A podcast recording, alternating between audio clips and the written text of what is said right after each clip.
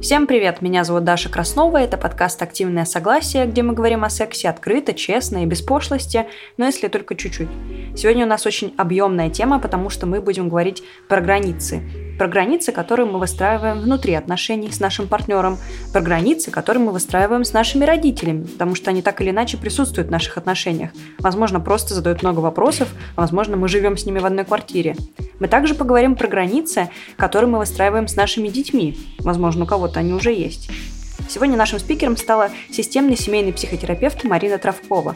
Она преподаватель курса по сексуальности в магистратуре НИУ а также автор книги «Неверность», а еще она основала образовательную платформу «Психодемия». В общем, знаний очень много.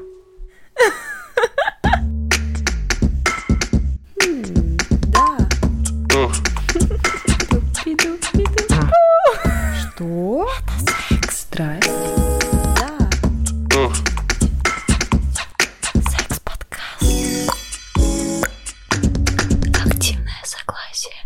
Сегодня мы будем говорить про границы в паре э, и в семье, и причем не только между партнерами, но и между родственниками, э, потому что это трудно. Самому у себя трудно выстроить эти границы. Э, когда так много людей задействовано, кажется, что еще сложнее.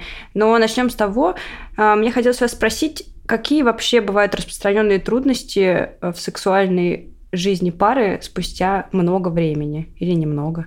Ну, они примерно одни и те же. Наверное, самых две таких главных — это отсутствие э, желания прежде всего, это отсутствие времени, то есть это как бы пропадает спонтанное да, такое влечение, то самое, которое романтическая любовь и химия. И со временем получается, что как, как будто бы, да, ну, как бы другие дела, они заминают это все. То есть вроде бы теоретически надо бы как-то друг другу хотеть и пылать, ну, не пылается, ну и бог с ним. Есть чем еще заняться. И вот это вот исчезновение вообще да, сексуальной жизни из расписания, отсутствие спонтанного желания, а, значит, разница в темпераменте так называемая, когда одному хочется чаще, больше, да, и какие-то есть идеи предпочтений, второй эти ну, не поддерживает, ни эту чистоту, ни эти предпочтения. И просто отсутствие желания к сексу каковое, если людям они, оно как-то болит, они его переживают как что-то, что не должно так быть, то оно тоже может создавать дистресс. Вот это основные моменты. А вот если желание естественным образом пропадает и возникает, когда мы только знакомимся с какими-то новыми людьми, а почему тогда люди выбирают себе моногамные верные отношения и страдают как бы... Ну, ну то есть в основном люди грустят из-за того, что у них нет секса с партнером, но при этом э, они ничего с этим как бы не делают, они просто грустят и не могут найти себе никакого нового человека, и получается какое-то наруш... ну, какое нарушение логики здесь. Ну, в моногамных отношениях вообще довольно много нарушений логики. И вам любой биолог-эволюционист, в общем-то, скажет, что человек – существо а, от природы, так сказать. Вот то, что по природе, да, в кавычках, мы как раз-таки совсем не моногамный вид.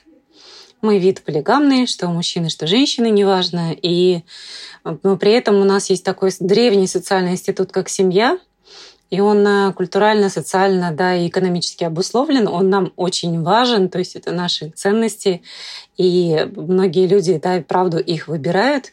Вопрос только, осознанно ли они их выбирают, или потому что им кажется, да, что по-другому никак, или то есть это от собственных желаний или от страха. Тут еще надо разбираться. А, но говоря вообще о том, почему так вышло, ну, для начала надо сказать, что дол- долгое время, например, у половины человечества вообще не было выбора, и это женщины. То есть еще 150-200 лет назад никто не спрашивал наших прабабушек, насколько там они кого полюбили. Да, брак это был социальный лифт, что в ситуации, когда ты не можешь а, не работать, не открыть банковский счет, не учиться, не сама себя содержать, у тебя только остается, что либо тебя взяли замуж, и тогда радуйся, да, кто бы это ни сделал, либо, значит, ну, собственно, какие еще могли быть карьеры? Монастырь и на панель. Вот. А с момента появления выбора, да, вот, и это связывают, в общем-то, во многом с капитализмом, и в России, правда, с социализмом, да, пришедшим и даже так несколько насильственно давшим права женщине в 17 году. Но все это вместе одновременно сделало ее не только субъектом да, каких-то прав, но еще и человеком, который стал должен теперь быть и на работе, при этом не, не была снята вот эта женская сторона как бы жизни, да, вопроса, и получился такой двойной контракт. То есть ты и на работе должна быть кем-то, ты не смеешь, да, не имеешь права тунеядничать. В Советском Союзе это была статья. То есть хоть, хоть полдня в библиотеке, да, на регистратуре, но будь добра, как-то где-то будь трудоустроена. И, конечно же, дома тоже все, в общем-то, оставалось на женщине. И вот в, в этой ситуации, собственно говоря, идея, что какое-то желание проживет долго, просто потому что один банально много устает. И я могу прям смело сказать, что, ну, наверное, может быть, примерно треть или четверть всякого рода обращений ко мне, когда да, один хочет, а другой не хочет, они очень часто про то, что просто один человек гораздо больше устает, чем другой. И очень часто это женщина. И очень часто это потому, что труд, который она делает, он не очень видимый. Особенно если у пары расходятся мнения и, скажем, партнер считает, что она же всего лишь дома сидела с тремя детьми, чего она устала, да, что это же все какие-то такие естественные штуки, которые женщина должна делать с радостью и удовольствием, если не осознаются, от чего она устает, от чего рутина, от чего ощущение, что ты функция, ты ничего не хочешь. Потому что для того, чтобы испытывать сексуальное желание, нужна субъектность. И вот в отношениях с новым человеком она снова появляется. Он тебя воспринимает как кого-то нового он еще тебя до конца не знает, ты его не знаешь. Это какая-то новизна, это какое-то самопредъявление, когда вот мы еще такие вот всего себя, пытаясь, конечно, быть там получше и поинтереснее, но все-таки всего себя другому показываем. И, конечно, оно проигрывает этой рутине. Но, соответственно, выход, видимо, в том, чтобы рутина не была рутиной, и отношения, да, не очень мне нравится формула, что они работа, но то, что они требуют внимания, да, конечно, что они требуют времени, да, конечно, что это не просто мы собрались под одной крышей и на этом все, да, что нужно как-то уделять еще этому какое-то время и пространство. Вот, мне кажется, это бы людям хорошо понимать. Другой момент. Очень у нас переоценено верность в моногамных отношениях, она возможна, несмотря на то, что у нас есть научные данные, что, в общем-то, сексуальное желание, особенно вот это спонтанное, там всегда снижается естественным образом.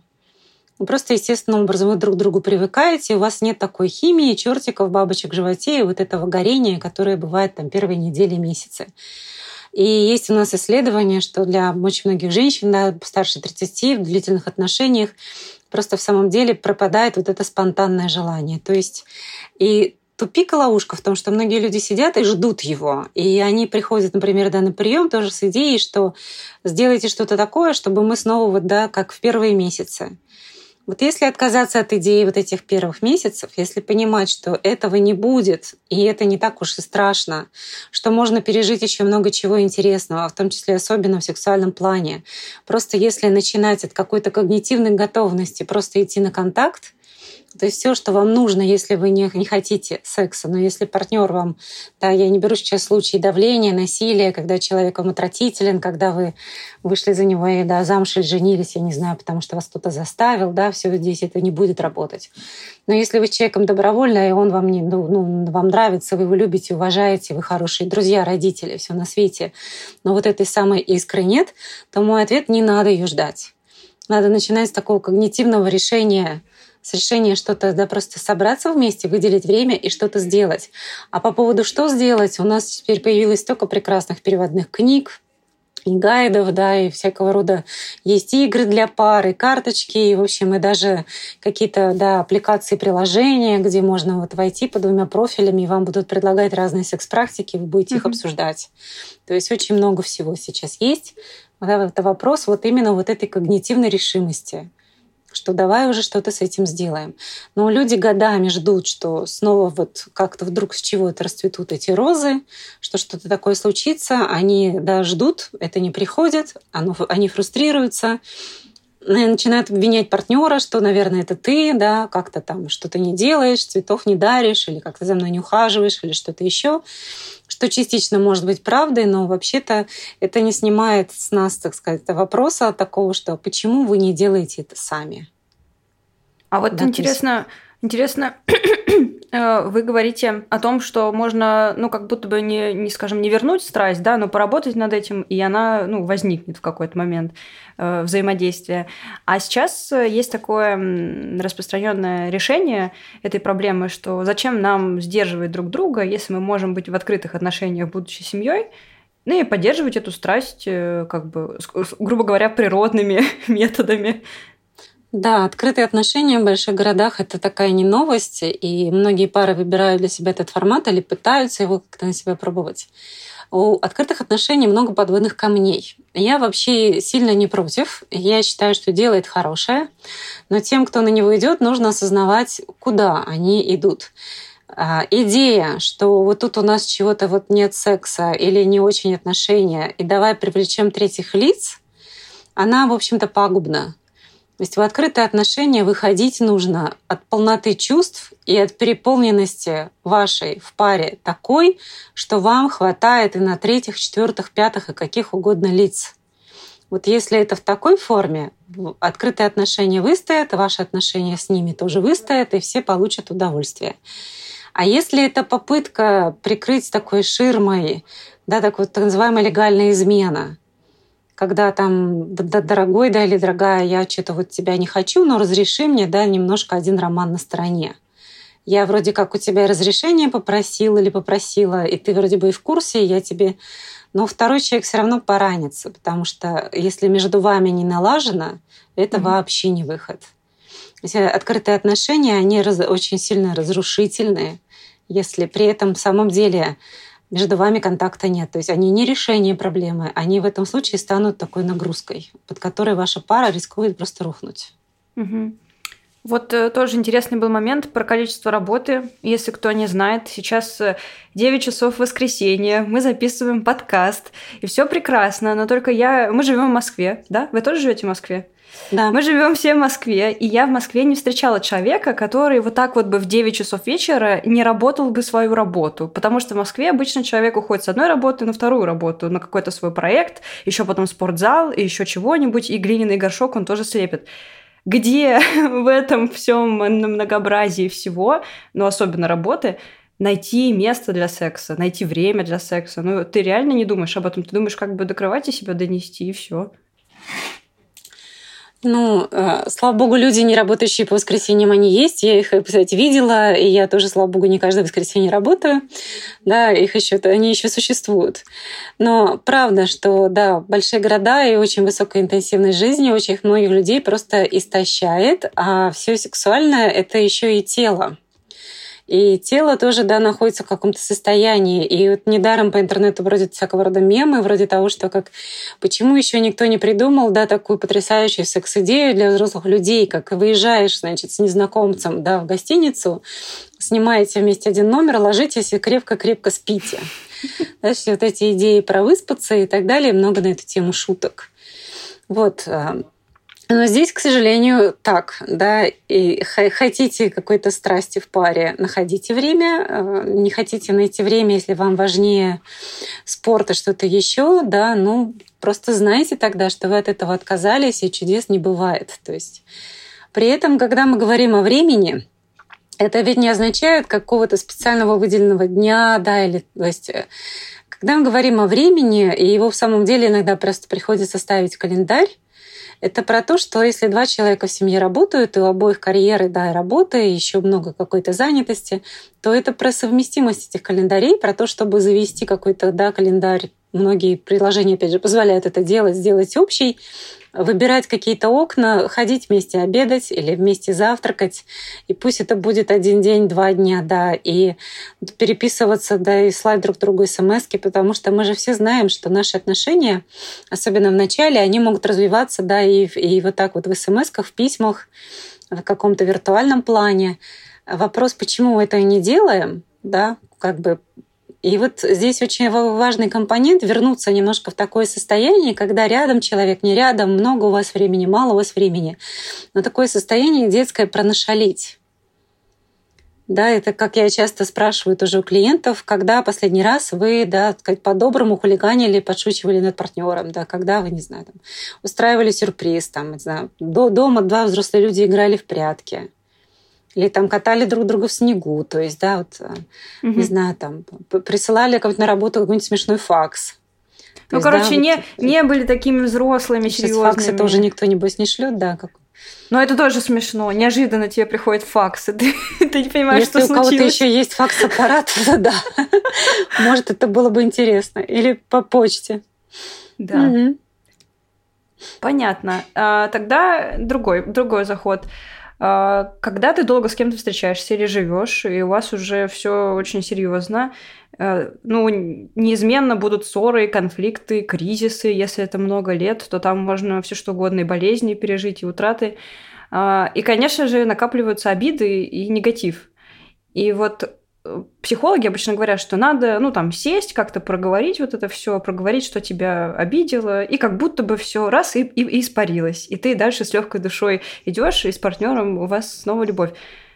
Mm-hmm. Вот у меня недавно была сложная ситуация, и мы как бы разговаривали, по-моему, три месяца подряд. И сложное там чувство не уходило. Ну, то есть понятно, что один разговор, типа, не решает тебя обид, условно. И как их э, Куда их деть?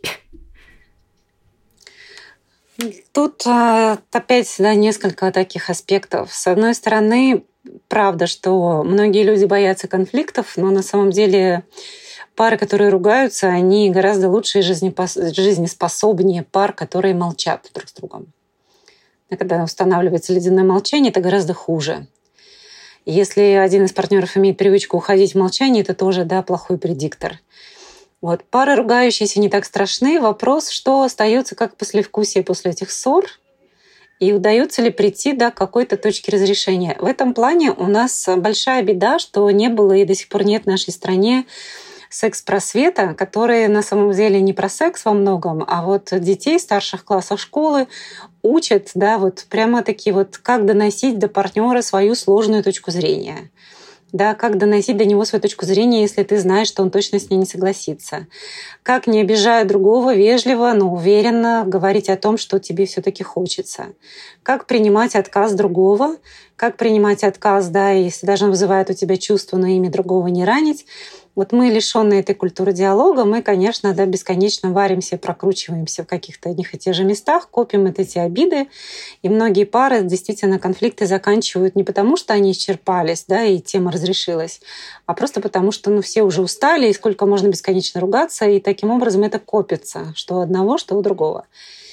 Вот. И как разговаривать сложные разговоры, опять же, есть некие книги, есть некие гайды, но есть также да, замечательное исследование Джона Готмана про вещи, которых стоит избегать в диалоге, если вы хотите быть услышанными. Это, наверное, очень популярно, и многие слышали «да, я» сообщение. То есть, когда вы говорите о себе, потому что есть разница между там, «ты меня не понимаешь», да, или «я чувствую себя непонятым», я чувствую себя непонятым, это про меня, а ты меня не понимаешь, это летит другого человека, у него своя другая картина мира, и если она не совпадает, если ему кажется, как это он вас не понимает, он вас слушал вчера, позавчера, да, и три-три месяца назад тоже, он может обидеться, и все, вы не донесете ваши сообщения, вы уйдете в разбирательство про детали. Вот. И вот научиться да, выражать эти чувства от себя, не попадая в другого, а также избегать критики, избегать обесценивания, конечно же, каких-то ярлыков, таких слов, которые всегда триггеры, как всегда и никогда, потому что там никогда ты не убираешь свои чашки за собой. Да и опять, любой человек, наверное, хоть раз в жизни своей хоть одну чашку убрал, это уже будет неправда, и вы снова уйдете в разбирательство того, было это или не было, да, или там кто, когда и сколько, и вы не донесете то, что вы хотите донести. А вы, наверное, хотите донести, что мне как-то обидно, но мне кажется, что убираюсь я, и что тебе это все равно, и мне как-то тут сложно. Вот. И в этом плане, ну, научиться этому можно, да, и это вот есть немало всяких, опять же, марафонов, курсов и много чего. И, в общем, это вполне такая присваиваемая вещь.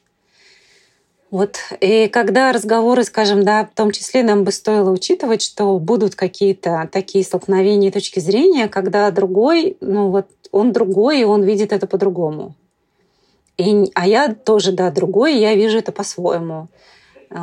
А, не знаю, разные взгляды на политику, да, разные взгляды на то, да, как нужно там кормить или воспитывать детей. Да. При этом сохранить уважение к другой точке зрения и сказать, что мне все-таки не кажется это правильным, но я слышу, что тебе важно так, и давай поэтому найдем некий компромисс. Это компонент, который часто выпадает в нашей коммуникации, когда мы повторяем за другим, что именно он нам сказал. И это такой лайфхак довольно сильный, что если вы хотите какую-нибудь беседу провести более да, конструктивном ключе, попробуйте, прежде чем отвечать вашему да, визави, кто бы это ни был, попробуйте сначала повторить за ним то, что он вам сказал. Только, конечно, не, не в стиле да, попугая, это будет очень раздражать. Но если вам партнер, скажем, говорит там, да что ты от меня хочешь? Вы говорите, вот ты сейчас спрашиваешь, что я от тебя хочу. То есть пока вы это произнесли, вы уже убили двух зайцев. Во-первых, он услышал, что вы его слышите. Это всегда немножко снижает эскалацию. Во-вторых, пока вы это произносили, вы сами чуть-чуть успокоились и сами услышали, что же вам в самом деле сказали. Потому что если бывает возможность записать, как люди ругаются, и потом медленно прокручивать и разбирать, то выясняется, что много недопонимания, много до того, что партнер вкладывал один смысл, а мы услышали совершенно другой. Почему это происходит? Потому что, опять, у каждого своя картина мира, и отделять ее да, от самого себя это некоторый труд. И когда мы сказать, в пылу, в разгаре каких-то да, разбирательств, это труд еще больший. И вот такого рода да, повторы, вот когда иногда мы просто просим клиентов в кабинете вот так вот сесть и поповторять друг за другом, что прежде чем ответить, вы должны сказать, ты сейчас сказал или ты сейчас сказала что, и повторить в словах партнера, то есть не своей интерпретации, да, не меняя эту фразу, а именно так, как вам сказали. Проговаривая это, вы и сами слышите и уж только потом отвечать. Вот. И если у вас как бы, есть да, ну, желание силы, можно попробовать и для начала провести какую-то нейтральную беседу в этой технике. Ну, скажем, о том, там, покупать ли соль или сахар, да, и не знаю, куда, куда там идти на ближайшие выходные, если это не конфликтная для вас тема. А потом, да, если это затренировывается, можно попробовать специально выделить время и сесть и поговорить о чем-то сложном в этой технике. Еще помогает время разговора сложного ограничить. Потому что для очень многих людей само приглашение к какому-то разговору на конфликтную тему уже очень такое ужасно их беспокоит и немедленно рождает много реакций. Если мы говорим, давай вот потратим на это строго 20 минут, и за эти 20 минут мы должны там решить, да, делаем мы то или вот это – и вот садитесь и спокойно до аргумента одного, аргумента другого. А вот знаете, бывает очень помочь. Бывает такое, когда происходят какие-то серьезные вещи, ну вот измены, какие-то такие истории, когда люди вроде бы все это прожили, но они всегда возвращаются в прошлое и возвращают тебе старые какие-то обвинения, но это, кстати, не только измены там, а ты 10 лет назад мне цветы не принес, и вот теперь я тебе это припомню, когда мы ссоримся сейчас, спустя 10 лет. Почему люди вообще так делают? Ну, мы же это уже прошли, как бы, мы же уже договорились. Почему вот это возвращается всегда? Ну, или не всегда? Ну, на это можно ответить двумя, двумя путями, да, то есть э, с одной стороны это про то, что все-таки до конца это не отжито, угу. И какая-то часть нас, если мы обиженная сторона, продолжает да, сохранять вот эту память. Просто мы как бы согласились ради продолжения отношений мира в семье не поминать, но в тяжелые моменты, когда у нас эмоции да, из нас, так сказать, так и выскакивают, мы уже себя не сдерживаем, и вот эти гирьки достаем снова. Вот. Но второй момент, и он, может быть, да, наступает вслед за первым, это то, что такого рода поведение со временем может обрастать некоторой своеобразной выгодой. То есть э, всякий раз, когда я не прав, или когда мне в чем-то, да, зачем-то там застукали, и я правда там чувствую себя виноватым, и вместо того, чтобы это признать, может быть, мне проще да, как бы переключиться на оборону, и достать вот что-нибудь такое из загашника десятилетней, пятнадцатилетней какой-нибудь еще давности, как иллюстрацию того, что а ты-то сам-то, да? Вот. И, в общем, обычно это, правда, похоже на детскую песочницу, когда два, два ребенка друг друга песком кидают. И, в общем, в, это, в итоге ни, никто не счастлив. Очень часто люди просто от таких конфликтов устают, на какое-то время расходятся, через какое-то время они снова да, повторяются, и таких пар, конечно, ну, есть риск да, вообще разойтись, потому что если однажды кому-то слишком надоест или какие-то внешние обстоятельства позволят, то тут есть такая угроза разрыва. Но еще одна такая сторона этой вторичной выгоды в том, что это, может быть, прозвучит странно, но хорошая ссора может заменять хороший секс. Потому что, посмотрите, а в чем суть да, телесно-эмоционального сближения, которое для многих пар и вот носит роль это выполняет именно секс. А, подтвердить, что мы вместе, подтвердить, что мы реагируем друг на друга, подтвердить, что ты для меня есть, я для тебя есть, мы друг у друга есть, мы друг друга видим, чувствуем, знаем, а, да, и подтвердить вот какую-то силу, интенсивность эмоций. Все это также прекрасно делает хороший конфликт. Поэтому есть пары, которые, может быть, проще поругаться, чем заняться сексом, потому что вот ты партнеру что-то обидное сказал, он реагирует, и ты странно парадоксальным образом убеждаешься, что ну вот ему же не все равно, ну, значит, как бы все в порядке. То есть люди не делают такие вещи осознанно, и, может быть, еще понятнее становится, если перекладывать это на поведение маленьких детей. Дети, да, они вот, наверное, может, кто-то наблюдал и знает, между тем, чтобы быть э, игнорированным родителем и тем, чтобы быть ругаемым родителем, дети выбирают mm-hmm. второе. И вот так же мы, может быть, не очень сознательно делаем с партнерами. То есть мы добиваемся от них какой угодно реакции, пусть и негативной. Потом, сказать, все друг на друга поорали, мы все получили вот это ощущение эмоционального соприкосновения, успокоились, и есть пары, которые будто бы живут в этом режиме иногда с самого начала, иногда со временем, и он воспроизводится, и постоянно воспроизводится, и обычно взрослые дети таких родителей, они потом говорят что-то вроде того, о боже, они так часто все время ругались, и уже никто не воспринимал это всерьез, это было, конечно, неприятно. Ну, я уходил просто в свою комнату и закрывал дверь, потому что они как поругаются, так и помирятся.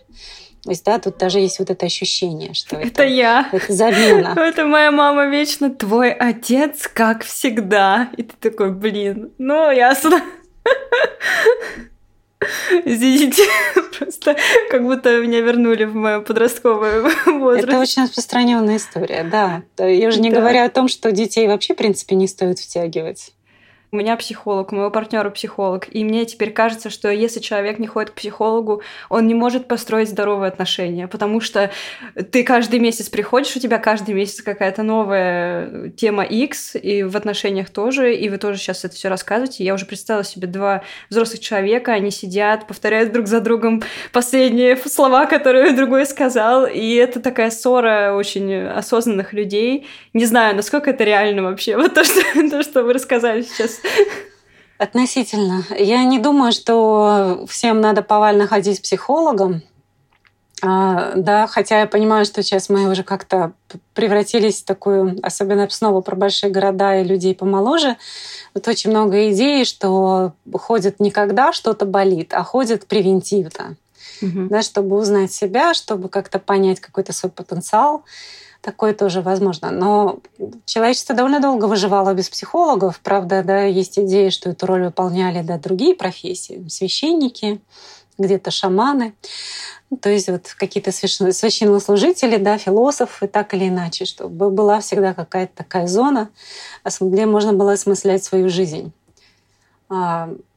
Люди могут построить здоровые отношения, даже не расхаживая по психологам, если они видели, что такое здоровые отношения, или если они сами делают усилия.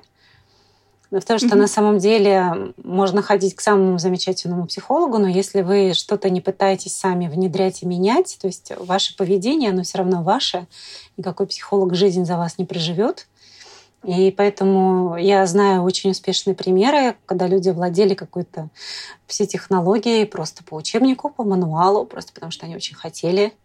Вот, да, может быть, психологам это легче, но, в общем, самостоятельно это тоже доступно. Вот, допустим, э, у нас пара благополучная, и все в порядке более-менее, и даже секс есть, но проблема в том, что он какой-то скучный. Ну, то есть э, одинаковый, постоянно один и тот же. Все происходит по одинаковому сценарию, выключить свет, расстелить кровать, зажечь свечечки, чтобы все были чистые, все хорошо. Что делать в такой ситуации? Потому что в какой-то момент ты уже настолько отладил эту систему, что уже в нее не хочется вступать. Скука в отношениях, да, сексуальных, есть такое. Но я для начала хочу сказать, что на самом деле наличие секса не есть признак благополучия в паре. Как так? Так, вот так. Как и наоборот. Потому что есть, э, скажем, люди или пары, в чьих отношениях много секса, но он, так сказать, не от хорошей жизни, а, например, а, люди очень тревожные, ревнивые, те, которые очень боятся потерять своих партнеров. Они часто инициируют секс не потому, что они его хотят, потому что это их способ как бы убедиться, что партнер все еще здесь в порядке. А, есть еще такая стратегия, которая, наверное, в просторечии как-то простонародье выражается. Э, я прям слышала такую фразу, мне женщина говорила, мужика надо доить, чтобы его не тянул на сторону. Да. То есть идея, что регулярная сексуальная жизнь, да, это гарантия значит, того, что не будет какой-то супружеской измены.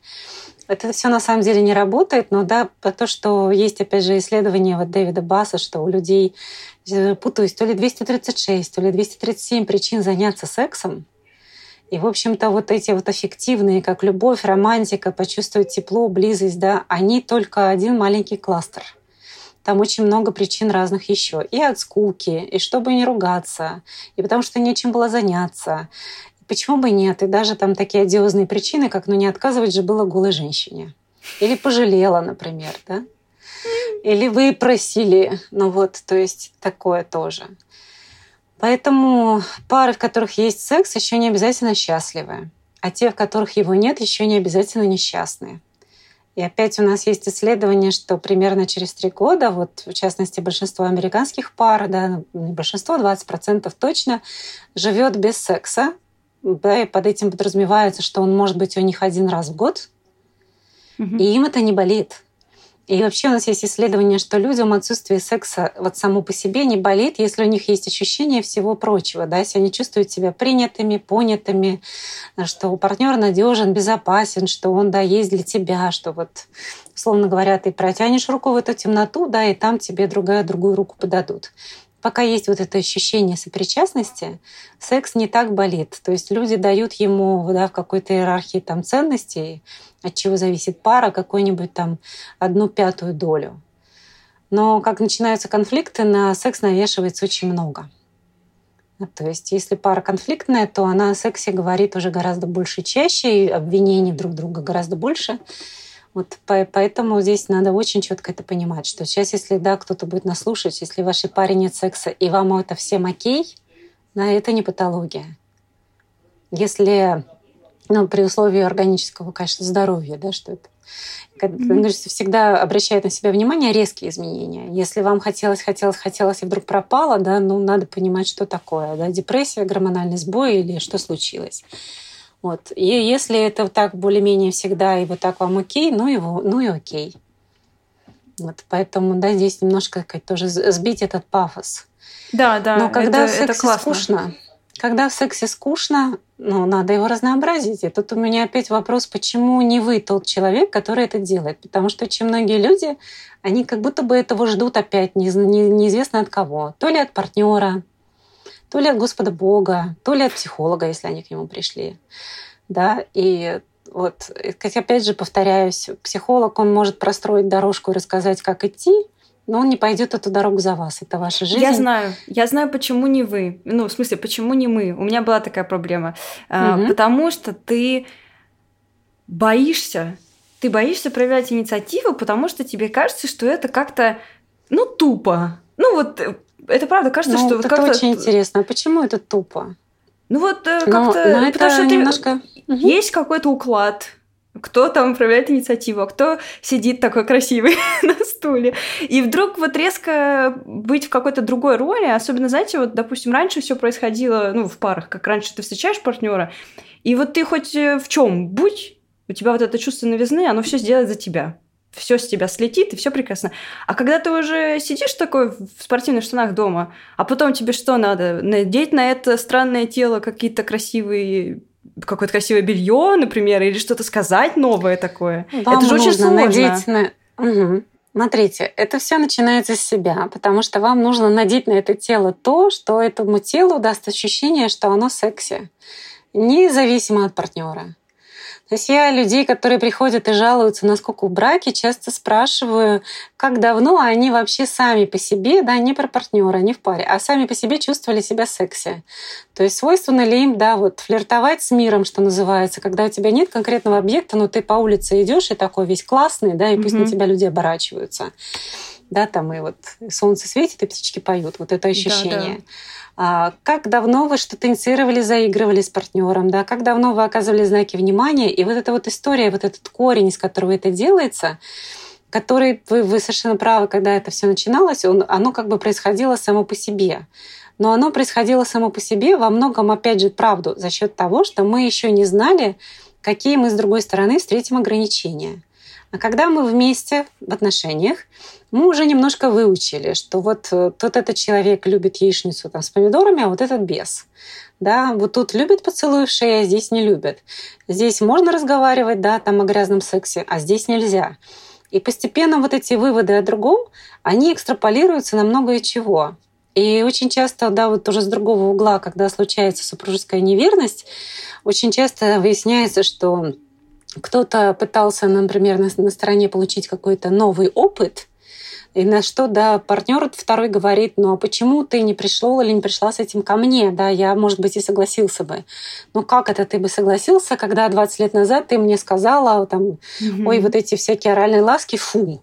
Да, и мы, мы все время вот забываем, что мы меняемся. Мы два человека, живущие в отношениях, а если полиаморный пар, то и больше, но мы меняемся. У нас меняются и вкусы, и предпочтения, и да, вот диалог, он всех спасет.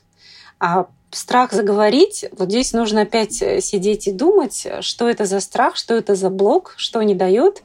Но самая частая причина, да, партнер посмеется, отмахнется, скажет, там, ты с ума сошла, и там глупости какие. То есть мы боимся пораниться, если мы с чем-то таким своим выйдем, да, откровенным, а нам скажут нет. Вот. И вот в этом месте, может быть, психолог помогает да, как-то выработать такую устойчивую позицию, когда стоишь твердо на двух ногах и говоришь, нет, милый, а все-таки я хочу, а все-таки давай попробуем, давай, да, давай вместе, давай поиграем, давай нашалим. То есть вы не вымаливаете тогда, вы не требуете, вы не критикуете, вы предлагаете. И вот эта вот история про превратиться в человека предлагающего, она сначала начинается с того, чтобы найти это в себе. Мне mm-hmm. это интересно или нет, и чем интересно. И повторяюсь, секс он не про то, что вы должны немедленно спонтанно захотеть. Он про желание да, прикоснуться, там, проходя мимо, про заигрывание, про какие-то смс про записочки, про но, собственно говоря, если вы смотрите сериал «Держась за руки под пледом», да, и это ваш способ телесного досуга, эмоциональной близости, это тоже секс. Ого, Классно. Я представила, как партнер заходит домой, я сижу в этом в латексном костюме, он сначала пугается, я говорю, нет, я тебе предлагающий партнер. Мы будем шалить. Да. не, убегает не, из дома. Не, не, будь, не будьте быть дурацкими. Это, это ж классно на самом деле. Вот э, интересно, мы сейчас будем постепенно приходить э, к моей любимой части нашей сегодняшней серии. Мы будем разбирать разные форматы жизни, когда вы живете не вдвоем, и будем размышлять, как, как же заниматься сексом в этих странных условиях. Вот э, многие люди вынуждены живут с родителями, но обычно это молодые какие-то пары, они либо еще не купили свое жилье, либо у них нет денег, либо не могут снимать, либо они ищут, либо еще какие-то проблемы. И они вот живут с родителями. Ну, ситуация так себе. Как отстоять свое право на секс? Надо ли как-то говорить с родителями об этом? Ну, это как-то странненько. Ну, тут хочется отмотать назад немножко и спросить, а как вообще, да, это все выглядело и договаривались, когда вы приводили партнера, да, в дом, если это дом родительский, видимо. Вот как, как это там устраивалось? Ну, как обычно наверное, же никто об этом не говорит поначалу, правильно? Все просто приходят и говорят, это Маша, да, мы но будем жить с вами. Дом Машу, что привести дом Машу, в доме должна быть ну хоть какая-то еще койка, спальное место, да, и что-то. Ну, какая-нибудь своя комната. Ну вот эта своя комната должна быть запираемой, и она должна быть тем самым пространством, где, например, как минимум, да, тем пространством, которым двое занимаются сексом. Э, в ситуации скучного жилья, в общем, много да, зависит от того, насколько люди, опять же, способны открыть рот и сказать, вы не могли бы там пойти прогуляться минут на 40 до магазина, дорогие родители. Да, и понимающие родители, сказать, возьмут да прогуляются. То есть, да, можно как-то находить вот это время, особенно какое-то теплое время года, кто вышел, кто остался. Да, потом, э, опять, если мы говорим о молодых парах, да, не только квартиры, но, опять сказать, без, без нарушения действующего законодательства, конечно, пожалуйста, да, но э, многих людей очень да, заводит мысль, что сделать это где-то, не знаю, в раздевалке магазина, mm да, то есть э, в машине, да, уехав на природу, где-то еще, ну, то есть варианты есть. Но говоря о договоренностях с другими да, старшими родственниками, э, словами, открыв рот, сказать, что мы хотим побыть вдвоем, мы хотим побыть наедине, не могли бы вы куда-нибудь сходить или да, вот или как-то самим искать какие-то способы организовать этот досуг. А вот знаете, интересный момент. Во-первых, э, очень распространенная почему-то такая история, не знаю, вот у кого я не спрашивала, у всех была такая штука, когда родители врываются к тебе в комнату резко, ну, потому что что-то надо, потому что и понятие вообще личное пространство в российских семьях, ну, не то чтобы сильно существует. И потом, э, вот кажется, допустим, я бы и могла бы сказать своим родителям, ну, условно, гипотетическую сейчас ситуацию, я уже давно не живу с родителями, слава богу, я бы могла им сказать, что, там, дорогие мамы и папы, не могли бы вы, пожалуйста, выйти на полчаса? Но кажется, как будто бы в России это как оскорбление. Ну, типа, сказать родителям, что, извините, у нас будет секс, это как будто я оскорбляю своих родителей, я их не уважаю. Вот какие-то такие странные вещи у нас происходят. Ну, мне тут хочется сказать, во-первых, если у вас есть своя комната и дверь в нее не запирается, то вопрос, почему? Это взрослый человек, идите купите шпингалет да, и повесьте его. Вот. А, а по поводу родителей, не надо им говорить, у нас будет секс. Я думаю, что если сесть и поговорить, особенно, я думаю, ваши родители когда-то были людьми вашего возраста.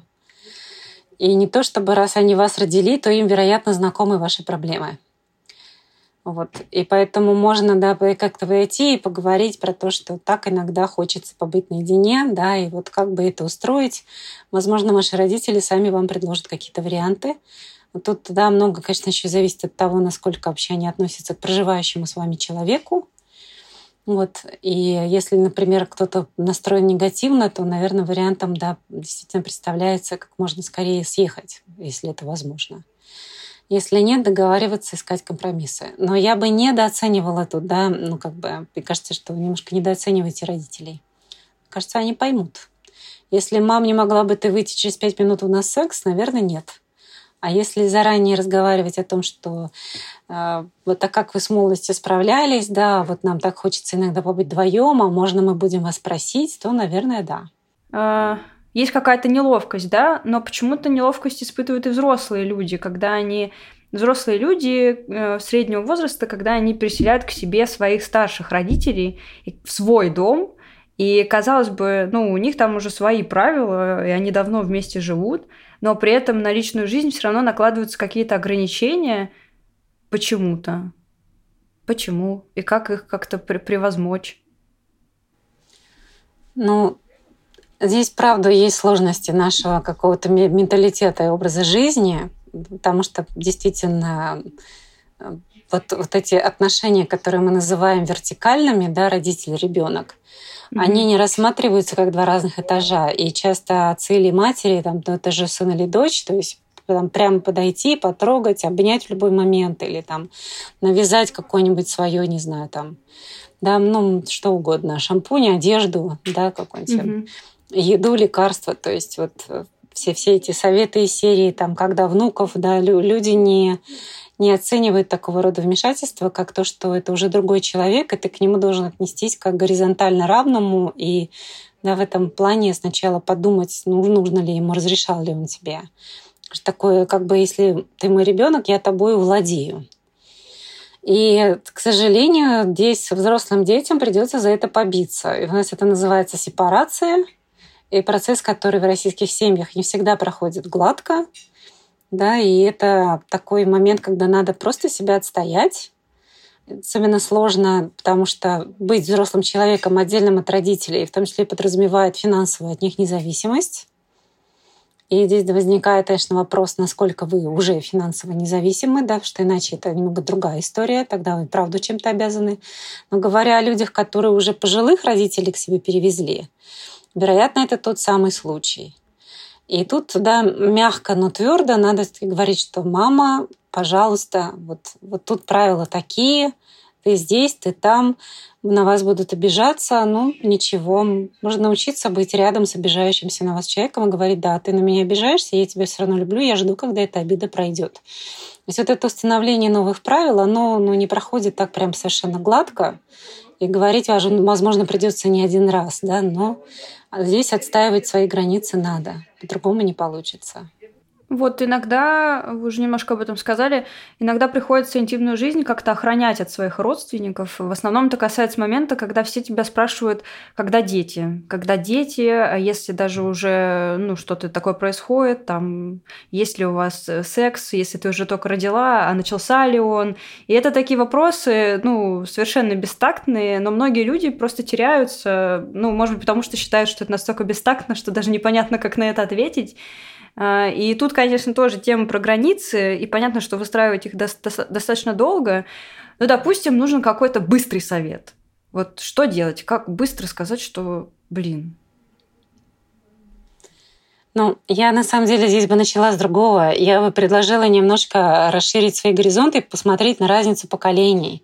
Дело в том, что когда человек старшего возраста, да, ну, там, мама, тетя, бабушка спрашивает, когда же дети, он вас спрашивает из своей картины мира, из своих представлений, когда, скажем, какие-нибудь условные 30, ты без детей, это много общественного порицания, это какие-то малоосознаваемые, да, всякие, ну, вот такие вот памятные страхи, да, про то, что это уже что-то позднее. И у нас много да, в этом плане было каких-то репрессивных мер, как там женщин 25 лет уже, например, да, записывали как старородящая, например. Вот, то есть такого рода вещей. И они говорят с вами из той парадигмы, и зла на самом деле не желают. А при этом, разумеется, прискорбно, что они вас не слышат, да, потому что для молодой, молодой женщины нынешней 30 а, это может быть довольно рано, долететь идет еще, потом она вообще имеет право их не хотеть, да, и строить карьеру, и она живет в совершенно другом мире, котором уже нельзя, уже нет никакого советского распределения после вуза, да, то есть когда тебе точно найдут работу, и зарплата твоя будет примерно как у всех сказать, такой же маленькой, как у всех. Вот. И тут уже нет этого, да, мы живем в других условиях. И Женщины многие посвящены своей карьере и тому, чтобы как-то себя поставить на ноги и уйти, если в декретный отпуск, то уйти уже с каким-то капиталом социальным и финансовым. И этого не понимают их мамы и бабушки. И это на самом деле разговаривают два разных времени. И одно другое не пытается обидеть просто оно его не понимает. И, возможно, иногда стоило бы сесть и да, за вопрос, конечно, еще, ну, ну, сколько именно лет вашей бабушке, да, насколько она способна еще здесь изменить какую-то картину мира.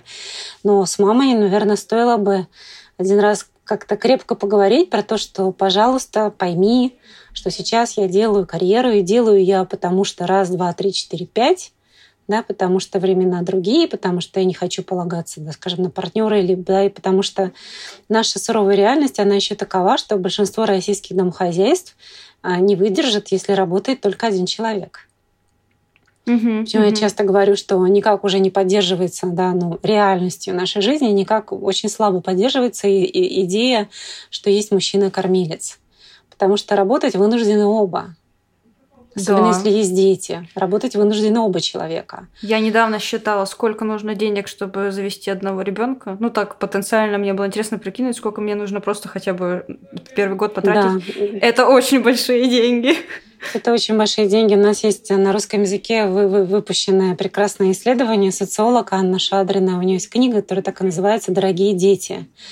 С таким двойным смыслом, потому что они дорогие финансово, и они дорогие нам эмоционально. Но правду, вот эта экономическая модель, когда тогда стакан воды будет некому подать, она несостоятельна, потому что получается да, цинично, но тем не менее выходит, что тебе проще, а, скажем, вложиться в себя, сделать карьеру, создать какой-то пенсионный фонд, и в старости тебе могут в капитализме, да, в рыночных условиях, в старости тебе могут позаботиться специально нанятые люди. И это выгоднее, чем растить ребенка. А есть еще, да, многие другие соображения, здоровья, карьеры, досуга. То есть, э, говорю это смело, как мать троих детей. Дети — это очень энергозатратно и дорого в разных аспектах. Это, конечно, много счастья, да, но вот это все нельзя никак сбрасывать со счетов. И поэтому, когда женщины делают выбор, да, например, прожить без них или завести их позже, мне кажется, их, их никто не смеет упрекнуть. Но для наших мам и бабушек, для которых они заводили нас часто совершенно в другой да, ну, в совершенно другом государстве вообще, начнем с этого. И по-другому совершенно им виделся мир. И там да, было такое, что ну, на, надо было дородить пораньше для здоровья. Не было никаких репродуктивных технологий. Было, да, много опасений. Сейчас это все отодвинулось.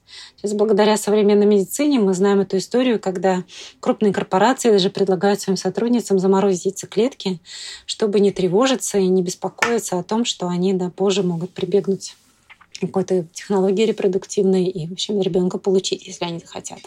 Если что, это тоже очень дорого, хранить их замороженными. Да. Да, это тоже довольно дорого, но это, это возможности. Я думаю, что они будут по, по мере возрастания необходимости женщинам работать, да, будут дешеветь. Хотя у, у России в этом плане свой своеобразный путь. И, кстати, разговоры, да, про традиционные ценности, боюсь, что они просто приведут к такому расслоению, когда образованное городское да, население, стремящееся, будет все больше стремиться к карьере и образу жизни, когда тебе лучше заработать да, на это замораживание яйцеклеток.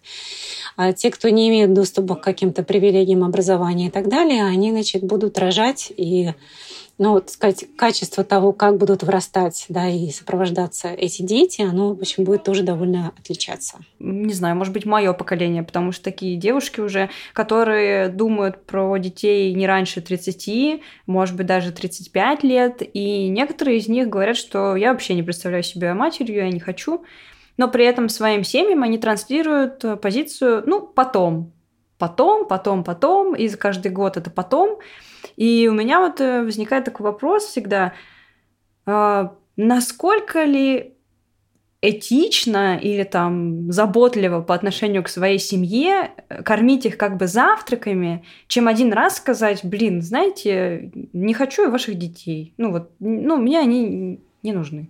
И все. Я думаю, если они вам правда не нужны, то уж скажите. Но можно, да, добавить сейчас, потому что я не знаю, как говорить никогда, не говорить никогда. А, я понимаю, что мы вот у нас а, прямо да, на днях вот и как-то да, довольно бурно обсуждает интернет значит, депутата, по-моему, Госдумы Павлова сказала, что в числе прочего при, приравнять ко всякому терроризму да, и так сказать, антигосударственной деятельности нужно еще и людей с, вот, с, да, с идеями, те, кто child-free. Вот. А, ну, в этом месте большой вопрос, как вообще они собираются, если вдруг собираются, это провернуть? Как определить идеи child-free? Да. И, конечно, это, в общем, какая-то, по-моему, все-таки несусветная глупость. Вот. А с другой стороны, я думаю, что все-таки, опять же, есть такие соображения, как планета перенаселена. Да, в мире нет столько работы, сколько, значит, рождается людей. А, Вопрос, да, женщина, как мы теперь уже знаем, у этого есть подтверждения медицинские, да, деторождение не омолаживает, не облагораживает.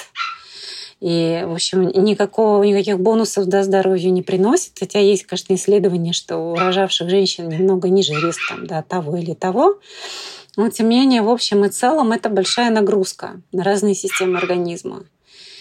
И с момента, как вообще у нас появилась контрацепция, да, это 60-70-е годы вот, 20 э, ну, века, с момента, как у нас контрацепция есть, женщина вообще имеет право да, решать, когда она хочет иметь этого ребенка.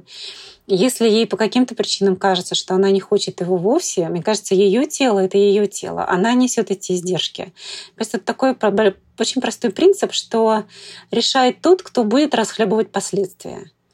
Поэтому все разговоры в пользу того, что надо заставить родителей, надо отговорить от аборта, или, или там, да, пусть рожают отдают детские дома. Вот последствия родов, беременности, да, и потом, когда будет ребенок, и то, как его растить, несет женщина. Вот она и решает, и никто больше. А по поводу родственников можно сделать эту тему запретной, сказать, я не хочу на нее говорить. Вот, и все. И если вас продолжают спрашивать, просто продолжайте, да, вот так вот твердо отвечать, что я же говорила, что я на эту тему не хочу говорить. Мы ее не будем обсуждать. Угу. Другая не проблема. Другой вопрос э, относительно секса и границ – это дети, которые уже существуют. Вот если мы родителям, с которыми мы живем, можем сказать, пожалуйста, пойдите погуляйте, то своему ребенку, который примерно лет на 20-30 младше нас, мы не можем сказать, слушай, Ваня, иди-ка во двор побегай. Ну, в, в некотором возрасте, в некотором, конечно, можем. А, и, соответственно, возникает вопрос, как заниматься сексом, если ребенок находится в доме? Семья с маленьким ребенком, да, мы, может, говорим о них, когда угу. ребенок совсем грудной, там немного другое, потому что там Просто все проходят такой кризис, потому что в доме новый человек, и он, если честно, диктует правила. Да? Все будут спать, когда он значит, разрешит, есть, когда он разрешит, и мыть голову, когда он разрешит. Вот. Э, поэтому отдельная история. Но когда это ребенок, скажем, годовалый, двухлетний, трехлетний, вообще семья с маленьким ребенком, и особенно у нас в наших условиях российских, опять повторюсь, когда часто работать должны оба взрослых в семье, она очень сильно зависит от того, какая у этой семьи система социальной поддержки. И здесь, к сожалению, не могу, да, прям страшно радоваться тому, как это делает государство, там, да, есть еще что обсуждать. Вот э, все, все, все эти да, своеобразные суммы, на которые, в общем-то, хорошо, если пачку памперсов в большом городе можно купить. Вот. Но поэтому семья с маленьким ребенком, она зависит от того, сколько у нее друзей, подруг, теть, дядь, бабушек, дедушек, да, людей, которые могут прийти посидеть с ребенком, отпустить пару, или взять к себе, вообще помочь, разгрузить. Это вот то самое место, где можно уместно вспоминать Эстер Перель, да, которая все время говорит, что мы теперь от одного человека, партнера, ждем то, что раньше делала вся деревня. Да, что и дети раньше выращивались коллективно, и да, да и что это, в общем-то, непомерная нагрузка для одного человека, да, и для двоих тоже не маленькая. Вот, и, конечно, много тут зависит от терпения, от того, чтобы отказаться немного да, от того расписания, в котором вы жили, понимать, что так по-прежнему не будет, но много еще от системы поддержки, в том числе сексуальная жизнь. Потому что, повторюсь, самой большой помехой к ней, когда ребенок маленький, является на самом деле не отсутствие пространства. Пространство люди находят, когда ребенок спит, когда он в детском саду, когда он пошел гулять с бабушкой. А, самой большой помехой является усталость. Mm-hmm. И чаще, конечно, это усталость матери.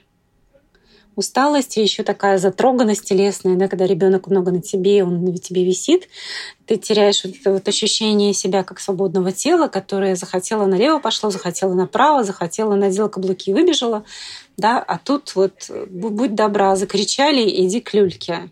И вот это вот на тебе много, особенно если детей несколько, ощущение этой заполненности телесными прикосновениями, тут как бы, да, ну вот, если еще муж в конце этого длинного дня сам приходит с работы и пытается сзади обнять, ну, кстати, многие дожалуются, но, к сожалению, да, они тут рискуют получить сковородкой по голове, потому что уже все достали уже просто. И вот понимание таких моментов, оно, да, очень объединяет пару. И понимание того, что нужно дать человеку отдохнуть. У нас опять есть всякие это веселые исследования, что женщины, которые, которым дали поспать за неделю на один час всего больше, там в сексуальной жизни да, проявляют себя на 14% активнее. Исследование, что в семьях... Но тем не менее, в семьях, где мужчины помогают домашним хозяйством, да, в частности, например, хотя бы загружают посудомойку и разгружают, и там тоже больше шанса на секс.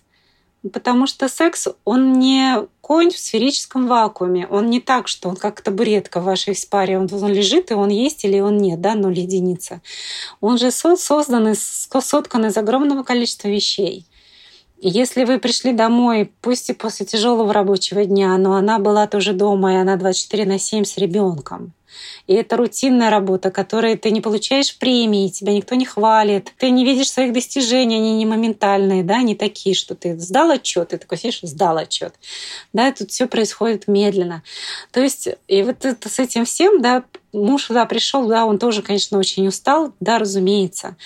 Но если он считает для себя окей личный диван, да, через часа три, когда она ребенка укатает, чтобы он уже спал, и он начнет обниматься, да, ну, я не удивляюсь, что она ему скажет нет. Я удивляюсь, почему его это удивляет. И в этом плане, говорю, либо делите обязанности тогда либо вы устаете вместе и никому не до секса, да, и все счастливы, угу. или дайте человеку отдохнуть. Потому что в том числе, чтобы быть сексуальным субъектом, чтобы производить, так сказать, желание и игривость и какую-то вообще инициативу, мы должны быть, ну, да, по крайней мере, в безопасности и вот в физиологическом каком-то статусе. А если мы за, за неделю спали каждый день по три часа, какой же там физиологический статус? Но есть дети уже, которые там 5 лет, 7 лет, 8 лет, ну, в общем, маленькие, но не маленькие уже, они уже могут ходить, они уже могут прийти к вам в комнату.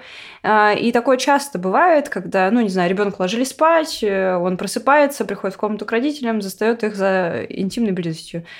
А, насколько это плохо вообще для ребенка, насколько это травмирует его, и что делать родителям в этом случае? Как себя вести вообще? Ну, были такие исследования, которые, конечно же, делались и на детях, а на уже взрослых, да, и, и по мотивам их воспоминаний. Вот те, кто застал в детстве родителей, как это на них отразилось. В общем, это никак на них не отразилось в среднем. А, вообще никак. Поэтому вот эти страхи, они преувеличены. Но тут очень много зависит от того, как вы себя, родители, поведете. Потому что дети, особенно чем они младше, тем больше они хорошо что-то или плохо, пугаться или не пугаться, узнают от нас. И поэтому, если ребенок вошел, и вы остановились и сказали, ой, там, миленький, да, тут у папы с мамой свои дела, давай я тебя провожу в твою спальню, посижу, засыпай дальше. Если у ребенка возникли вопросы, почему кто-то стонал, кричал, и что вы это делали, можно сказать, что да, не пугайся, это, это взрослые дела, это делают взрослые, да, это можно, я бы даже не стала сказать, что это называется секс, но это только для взрослых, да, значит, только взрослые люди этим занимаются, и да, все хорошо, все в порядке, никто никого не обижает, да. Вот такое. Но если вы бледнеете, краснеете и сами орете от ужаса, когда ребенок вошел, ну, ребенок получит эту картину мира, что что-то жуткое случилось, ужасное. Да, то есть дети феноменально считывают реакции родителей, Поэтому если даже по телевизору, да, это опять знаю из воспоминаний взрослых моих респондентов в исследованиях, если по телевизору показывают рабыню Зауру, и там кто-то с кем-то целуется, да, и были семьи, в которых бабушка кидалась на перевес и закрывала ребенку глаза. И вот на самом деле, если бы она не кидалась, он бы, может быть, в жизни бы об этом не вспомнил. Но тут-то, но тут-то сразу стало понятно, что это что-то выдающееся, это что-то очень интересное.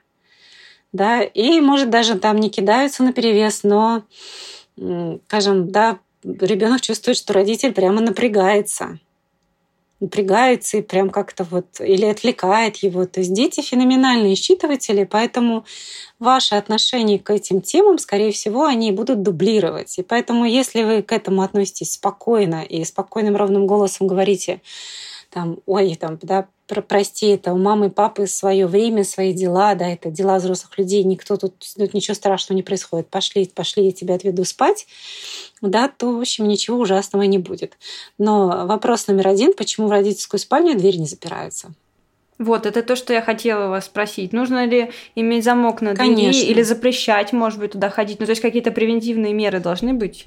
Конечно, если вы идете заниматься сексом, и у вас в доме есть дети, конечно, да, повесьте замок. Э, я знаю, что многие родители, особенно ну, женщины, боятся это делать, потому что если ребенок маленький, и он, да, 3, 4, 5, и он проснется, он будет звать, или он испугается. И поэтому вот эта родительская дверь, да, как такая пуповина, пространство, она все время такая открыто связана. Вот. Но мне кажется, что про это можно с ребенком разговаривать, говорить о том, что если ты проснулся, а мама, папа закрылись, ты не пугайся, да, там, там, постучи, подожди. То есть вот все-таки, да, ну как-то оставлять ему свет. То есть я, я вообще не сейчас пугаться подумала... тоже таких вещей, потому что всегда можно объяснить и успокоить после. Я сейчас подумала, что мы боимся закрытых дверей в России. У нас какой-то страх закрытых дверей. У подростков эти двери постоянно открывают. Родители боятся закрыться. Мы боимся закрытых дверей почему-то все. Ну, тут на самом деле тема на еще пару часов, потому что не закрывающиеся двери — это прям наша огромная культурная травма и целый такой знаковый пласт про начиная тюрьмами, заканчивая школами и любыми вообще институциями, которые смотрят на человека и не дают ему личного пространства. И в этом отношении у нас много такого проявления, да, это вообще-то косвенное проявление насилия к нашему телу, но его очень много в нашем пространстве. Это не закрывающиеся двери в туалеты в общественных местах, это не закрывающиеся или открытые там те мини-писсуарчики в детских садах, где дети сидят друг напротив друга, да, и много-много еще чего. Закрытые двери — это нормально? Это нормально, конечно. Более того, и маленькие дети тоже довольно рано, да, какие-то года 3-4, тоже начинают хотеть каких-то границ и каких-то своих пространств, и тоже часто закрывают двери или строят какие-то себе домики, да, и вот это вот все. То есть и, и это нормально. И мы с трех же лет начинаем уже да, с ребенком, вот с вербального вот этого возраста, начинаем с ребенком говорить о том, что у него есть границы. И вот это выработанное правило трусиков, так называемое, да, когда мы маленькому ребенку объясняем, что все, что под трусиками, это интимно, и туда, значит, да, нельзя давать прикасаться другим людям, и нельзя показывать. Вот это тоже те первые границы. Да? То же самое. И родители тут да, часто бывают такие в две крайности. Кто-то очень боится нарушить автономию ребенка и э, да, ребенок, скажем, там в комнате один, да, пятилетний, там шесть часов один, и он не открывает, и к себе не разрешает зайти, и они боятся зайти, да, то есть такой немножко же потеря родительской позиции. А бывает, что ребенок явно показывает, что он стесняется, да, когда его, например, уже купают. То есть вот это уже 5-8 лет многие дети начинают стесняться одного или обоих родителей, да, и какие-то «выйди, не смотри», там, да, я же, я же там голенький. Вот это надо уважать. И если в этом месте родитель говорит, да что такого я, мама или папа, да, там, то есть, ну вот мы проминаем это, это место. И в будущем, да, почему это опасно? Потому что когда ребенок этому не учится в своей семье, ему очень трудно противостоять кому-то, кто нарушает его границы в большом внешнем мире. Mm-hmm. И многие дети, которые, к сожалению, да, ушли как-то вот с какими-то своими обидчиками, насильниками, это были хорошие послушные дети. Да, многие дети, которые попали какие-то злоупотребления, скажем, близких каких-то приближенных, да, сказать, к их дому быту людей, типа учителя, да, там воспитатели, тьютеры, они э, не знали, как сказать нет, потому что в семье уже было выработано, что сказать нет взрослому человеку это неуважение, это плохо, несмотря на то, что ты чувствуешь. Поэтому это большая наша беда, она пронизывает до бытовых практик, до менталитета – и это, в общем, то, то, чему мы, наверное, учимся. У меня был вопрос, как хранить секс-игрушки, но я сама уже на него отвечу. Просто, просто замок поставьте на свой шкаф. Замки — это класс. В коробку, замок, повыше на полку, но если таки ребенок нашел, повторяюсь, не падаем в обморок.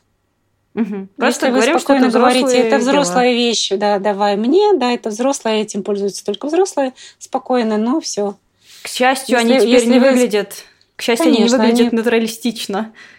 Да, я, я знаю пару таких историй, когда ребенок находил довольно смешные, да, вот есть эти похожие на осьминожек секс-игрушки, похожие на пингвинчиков. Вот, ребенок находил и был уверен, что это игрушка. Ну и не надо ему кричать и говорить, что это не она, да, надо просто потихоньку убрать и сказать, это для взрослых, это не игрушка, это другое, да, и все. Куплю тебе похожее. Вот мы уже затронули тему того, что государство испокон веков как бы лезло в наши отношения, так или иначе, или в нашу сексуальную жизнь, интимную жизнь. Вот. И раньше были запрещенные какие-то виды союзов, сейчас тоже, в принципе. Сейчас хотят запретить child-free, мы тоже уже об этом поговорили. А, как выдержать напряжение вот внутри себя самого, если я понимаю, что я живу в России, но я живу не так, как хочет государство, не так, как хочет общество, и не так, как хочет моя семья. Ну вот я живу, мне все прекрасно, но я же противостою буквально всему миру. Я, например, не хочу рожать детей, или у меня однополый союз, или еще что-нибудь. Как жить? Ну, для начала найти людей, которые разделяют ваши взгляды. Они наверняка есть да, найти их, найти такую свою стаю и держаться ее, потому что вы наверняка такой не один, не одна. Да, есть люди с вашими убеждениями, и это очень помогает знать, что ты действительно не в одиночестве здесь. Другое — это помнить, что все эти вещи, они временные. Они временные, и, скажем, мне 46, а вам меньше, тем, кто нас слушает, может быть, они тоже да, сильно моложе. И у вас-то точно есть шансы дожить до времени, когда, да, в общем, я надеюсь, вот эти традиционные ценности будут чем-то вроде ругательства. и отойдут в прошлое, потому что исторически глядя, никаких традиционных ценностей у нас в России никогда не было. Да, у нас э, никогда не было, в общем, вообще непонятно, о чем идет речь. Особенно, например, говоря о семье, крестьянская семья — это все вместе в повалку спали да, на палатях, и дети прекрасно видели секс родителей и вообще всех любых взрослых родственников. И никто их от этого не берег, как их и никто не берег от сцен насилия, да, и от насилия, применяемого к ним. Вот. А, скажем, в другом гендере, да, дворянском сословии, более каком-то состоятельном, там, в общем, бы было вот это тоже, что мужчине можно было все, но не афишируя, существовали специальные, да, прям обслуживающие все это женщины падшие, да, которые вот были к услугам, то есть, а свои вот жены, да, их, в общем, держали в таком, часто воспитывали в таком невидении вообще о вопросах там, да, пола и сексуальности, что они узнавали, что и что только выходя замуж, и для многих это был совершенно травмирующий опыт. Потому что ты вчера еще ты не знаешь вообще ничего, и при тебе даже какие-то слова стесняются употреблять. Да, и, и вдруг нужно заниматься сексом. И причем муж делает это, как ему вздумается, да, и, в общем, довольно травматичная история. Поэтому никаких таких традиционных ценностей, как мы их сейчас себе рисуем иногда на билбордах рекламных по городу, да, когда там прекрасный румяный папа с прекрасной румяной мамой и там прекрасные два парочка румяных малышей у них на руках, такого не было. Не было никогда такой семьи эгалитарной, да, с детьми и со всем тем, что мы сегодня пытаемся в нее впихнуть. А чем вот этот образ э, такой счастливой семьи, очень какой-то определенного типа, чем он вообще полезен? Ну, то есть, условно, знаете, есть такая, ну, вот все говорят, что государство не хочет, чтобы люди шли в университеты, потому что тупыми легче управлять. Вот э, а в чем профит такой семьи? Я могу вообще сказать, чем профит того, что сексуальностью пытаются управлять. Почему любое государство, да, ну, есть, наверное, зоны, где оно это регламентирует и это оправдано, как, например, да, недопущение какого-то сексуального насилия. Вот, или там секс-траффинга, да, то есть. А почему вообще государство пытается устанавливать правильно, неправильно, морально, аморально? Надо сказать, что зона сексуального — это зона крайней человеческой автономии. Чем больше человек прислушивается к себе, чем больше он узнает, чего он хочет и чего он не хочет, чем больше он понимает, что он уникален, и тем меньше, я вас уверяю, он будет вписываться в эту традиционную модель, потому что жизнь наша длинна, мы от природы, повторюсь, да, не моногамны, то есть мы все время все будем так или иначе вылетать в какое-то такое поле моногамиш, когда иногда что-то где-то, да, у нас порой чего-то хочется пробовать, экспериментировать, еще что-то. И это само по себе совершенно окей, да, так делает весь мир. Но если при этом сказать, что вот это вот плохо и вот это плохо, вы получаете замечательный репрессивный инструмент, который позволяет неугодных да, закатывать вот, а неугодные часто, опять же, люди, осознавшие свою автономию или пытающиеся, да, мы недаром говорим активисты, потому что люди активны, и их автономия обычно распространяется на все. И так же, как легко управлять глупыми, так же легко управлять стыд, да, застыженными людьми, то есть теми, которые вот боятся стыда и страха, и того, что любое проявление сексуальности какое-нибудь нездоровое. Ну что, друзья, кажется, эта серия поможет присмотреть какие-то вещи, которые уже устоялись в нашей голове как нечто нормальное, хотя нормальным это не является. Ну, например, отсутствие замков. Так что выстраивайте личные границы, будьте счастливы, экспериментируйте, слушайте подкаст «Активное согласие», рассказывайте о нем друзьям. Всем удачи, всем пока. Встретимся в следующий понедельник. Активное согласие.